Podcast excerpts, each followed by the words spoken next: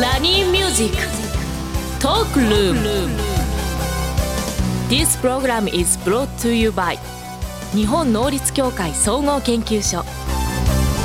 リスナーの皆さんおはようございます。大野泰敬です。おはようございます。石井加穂です今日もポジティブライフを応援するお話をビジネスマスターの大野さんとお届けしていきます。よろしくお願いいたします。よろしくお願いします、えー、本日ね、はい。ゲストはですね多分ねみんな知ってる会社さんです。き私もはい聞いたことあるんですけれどもなぜその会社がねうん。こういったサービスを始めるのか。ねねなんかちょっとね全然ちょっとそうなんですよ。違うサービスを立ち上げてまして、はい。まあ、そのサービスもそうなんですけれどもそういう今までと違うものを社内で立ち上げるときに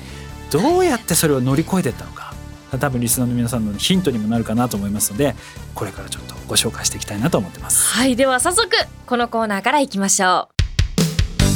う。大野康則のライフシフトマインド。大野康則のライフシフトマインド。このコーナーは一歩先を行く社会人のヒントを大野さんから素敵なゲストをご紹介いただきお話しいただきます。さあ本日のゲストは札幌ホールディングス株式会社経営企画部新規事業準備室のマネージャーでいらっしゃいます保坂正史さんにお越しいただきましたよろしくお願いいたします小坂です。よろしくお願いいたします。お願いいたします保坂さんのこのチームで今レシピアプリをですねあ、はい。作ってるんです。ビールとは関係？関係そうなんですよ。ないそうなんです。うんうん。なので今日はちょっとねサービスどんなことをやってるのかっていうところをお聞きしながらなぜこのサービスを作ったのか、はい。でそれをどう社内でね調整されていったのかっていうところをちょっとお話をお聞きしようかなと思ってはいますが、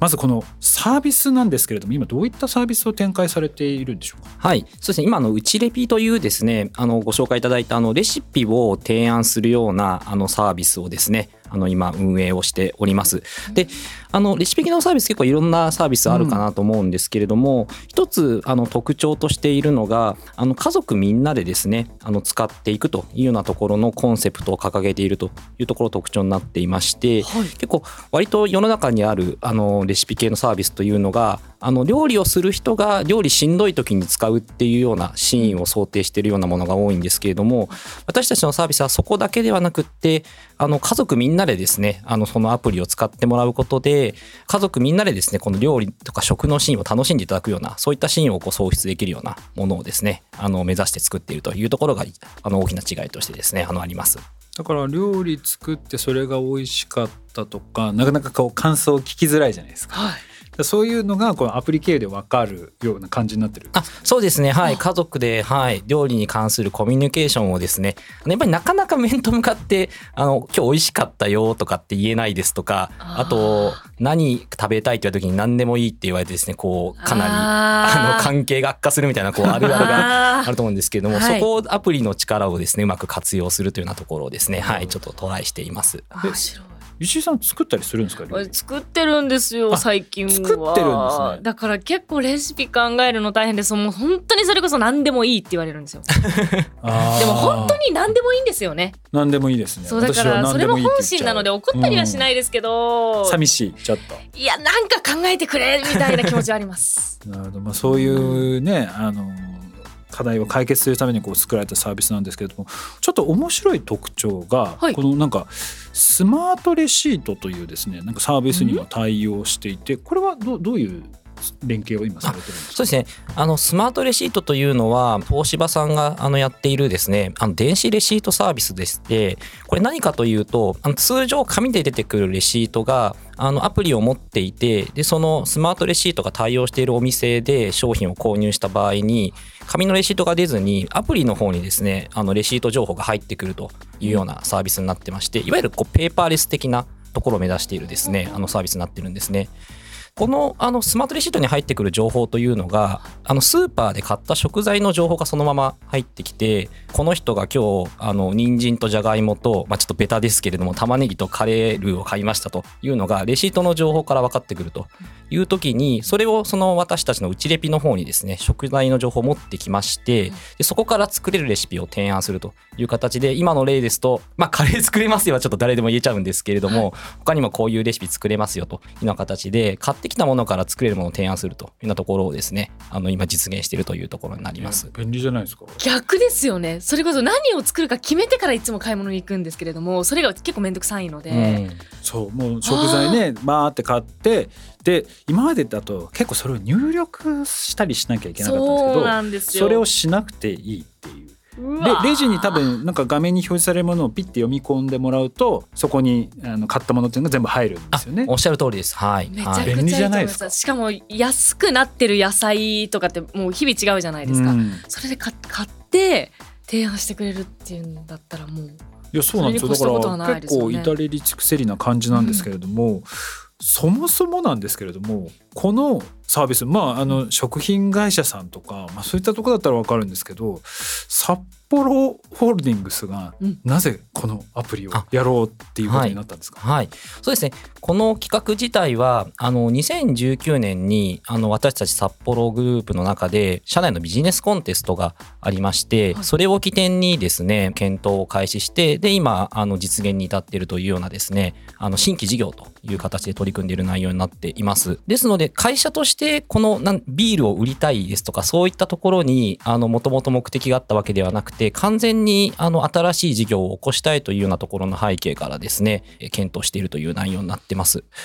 なぜレシピをというところなんですけれども、これは実は開発者である私とあともう一人のあのもののですね、あの個人的な課題というところが一番初めは着想としてありまして、二人に共通していた課題としてですね、ちょうど2019年当時、妻がですね、えっと、まあ、いて、あと子供がいるっていうのは二人共通した家族構成だったんですけれども、非常に子供が小さい中で、えーまあ、妻側にですね、あの特に家事の負担をかけてしまっているというところがありまして、で、これをちょっと何とかしたいなというところで、特に家事の中でも、その料理というものが、非常に負担がですね、あの、かかってしまっているというところがあったので、それを何か改善するようなところ。で、それにはそこからこう、みんなでですね、楽しく食事できるようなこうシーンを作り出せればなというところからですね、このサービスをこう、検討したいなというふうに思ったという次第です。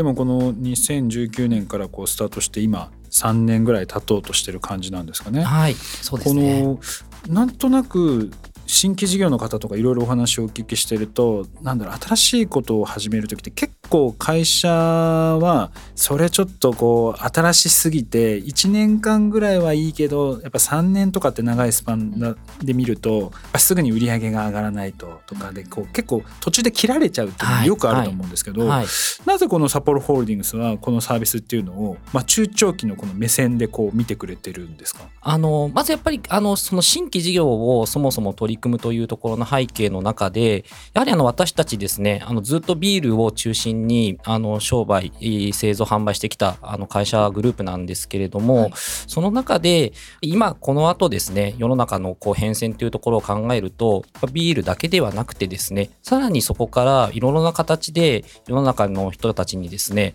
イノベーションを与えていくようなことをしていかないと生き残っていけないなというようなあのそういった健全なあの危機意識というところを持っていましてでそこからあのやはり今のビール中心だけではなくてですね新しい事業にこう取り組んでいきたいというようなところがですねまず背景としてあったのかなというところがあります。他にもなんかこういうやっぱ新規事業っていうのは会社の中で生まれてきてるんですか？そうですね。あの今現状としてはあのビジネスコンテストを起点にしているのはあの私たちのこのあのうちレピというところあのだけなんですけれども、あの他のですねあの部分でも札幌ビールという会社ですとか、あとですね不動産をやっているあの会社などではですね新しい事業の創造というところを今着手をしていまして、であの今までにないですね取り組みというところがですねあのいろいろグループの中でもですねポツポツ出始めているというようなところになっております。いやーすげえ大事だわ。いやあのあれですよ。多分石井さんに分かりやすく言うと、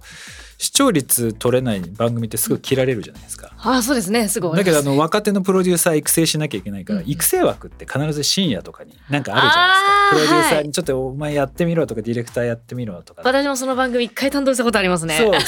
それがまさに用意されてるっていう。なるほど。育成枠で3ヶ月で終わりました。で普通ねそう3ヶ月とかで終わっちゃうんですよ。その半年とか1年で。だからそれを中長期3年とかで長く見るっていうのは、あの大手の企業の中でもあの珍しい方だと思いますね。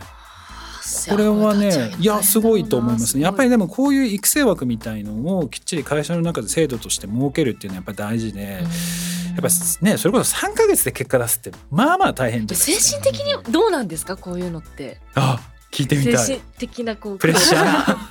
プレッシャーですね。プレッシャーは確かに、まあ、経営に対して報告する時ははい。こう非常に半端なくあるんですけれども、でもやっぱそれをはるかに超える楽しさであるとかあとこうなんていうんですかねやってこう一つずつ階段を上がっていく喜びみたいなものがあのすごいこう感じる部分があってですねでその辺がまああのプレッシャーもいいいい意味でこう背中を後押ししてくれると言いますか、はい、そういうところが非常にあるかなとは思いまえす。普通でだとね例えばわかんないですけど目標視聴率でもう今年はこれをと取りなさい、次はこれ取りなさいって毎回なんか設定されると思うんですけどそういうのは設定されてたんですか、そうですね。あのやっぱそこもまず自分たちで設定しなさいというようなところで中長期的なところもそうですしその1年間での単年度の部分も含めて自分たちでちゃんとまず設計してであの KPI を目標を作りなさいというところでそこから検討を始めているので、まあ、逆に言うと今自分たちが作ったそのロードマップに従ってやってるような形なので自分たちの、はい、言ったことを実現するっていうなんか夢に向かって走ってるっていうような感じはすごいするかなとは思ってます。はい。そっか自分たちで目標も設定してるからまあそこに向けてやっぱり努力もするし頑張るし、モチベーションも高い状態でそうですね。取り組めてるっていう、はい。大事本当に常に前向きでいないと作れないですもんね、こういったものって。いやあのね新規事業やっぱりやってると、うん。あ既存の舞台からこういろいろ言われるわけですよ。あそうなんですか？いろいろ言われるんですえよ。その俺らのお金使って楽しそうだねって言われたことも私はあるんですよ。過去。あ軽い闇みたいな。そうだからやっぱりモチベーションを保っていくためのやっぱり何かがないとね。やっぱりあれなんですけどまず会社の制度としてはそういうものをちゃんと支えるようなこう制度っていうのが整っているっていうところもそうだと思うんですけど、うん。保坂さん自体、はい。そのモチベーションをこう保って新しいことにチャレンジし続けるっていうところはどういったところにあるんですか？そうですね。やはりまあ既存事業の時もそうだったんですけれども今自分がいる世界だけで収まっているともちろんあの居心地はいいですしその中でこうだんだん慣れてきて上手にあの立ち回れるようにはなれる一方でやっ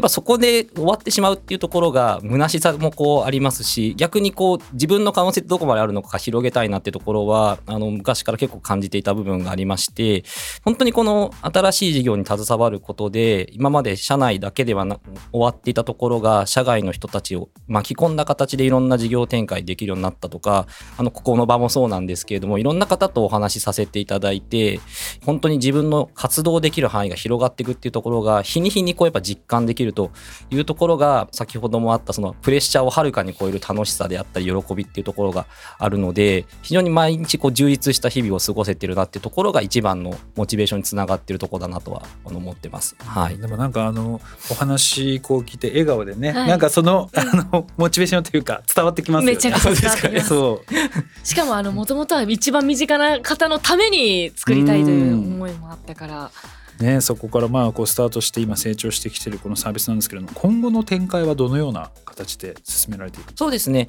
あの本当にまだ私たちのサービスはあの昨年をローンチしてですね本当にまだピヨピヨのひよこじゃないんですけれども芽生えたばかりというところなのでまずはこれをですねしっかりとサービスとしてですね拡充して広げていってですねもともと私たちが目指しているその家族みんなで楽しい食事のシーンをというところを実現するためにですね使ってもらえるようなサービスにしたいなというふうに思っています。さらにはあのそれをですねやっぱりビジネスとしてしっかりと消化してあの先ほど小野さんも言っていただいたように会社から今までですねしっかりあの支援してきていただいたというところは非常に感謝もしているのでやっぱりこれからはむしろ貢献をしていきたいっていうところもやっぱりあの一会社員としては思っている部分もありますので札幌のですね事業の柱にこうできるような形までですねあの成長していきたいというところを今、はい、強く思っているというところです。新規事業をこれからやる若い人たち、まあ、大企業も含めてたくさんいらっしゃるんですけどそういった人たちに応援のちょっとメッセージを一言はい、あの新規事業だったりあと DX とかもそうだと思うんですけれども一番大事なのはテクニックとかではなくてやっぱり思いなのかなというふうにあの思っています。そしてですねあのやる内容としても決してなんていうかスマートなやり方だけではなくってこう泥臭くですねしつこくやっていく。で自分の信念を信じてやっていくってところがとても大事かなというふうにあの思っていますのでそれは大企業の中であってもあのスタートアップであっても変わらないかなと思いますので自分がこうこれをやるというふうな確固たる信信念を持ったならばですねそれをまずは信じて突き進む。でそれにですねあの賛同してくる仲間をどんどん探していくっていうところがあの突き進むですね一番のポイントかなというふうに思いますのでぜひですねそういった信念をあの持ち続けていただくのが一番いいかなというふうに思っております。一番私に刺さりました。保坂さんありがとうございました。以上大野康則のライフシフトマインドでした今後リスナーの皆さんのお悩みなども相談に乗っていきたいと思っております。お悩みはラジオ日経番組ウェブサイトか私石井加穂のインスタグラムでも募集しています。ひらがなで喜びと検索してみてください。皆さんのご質問をお待ちしております。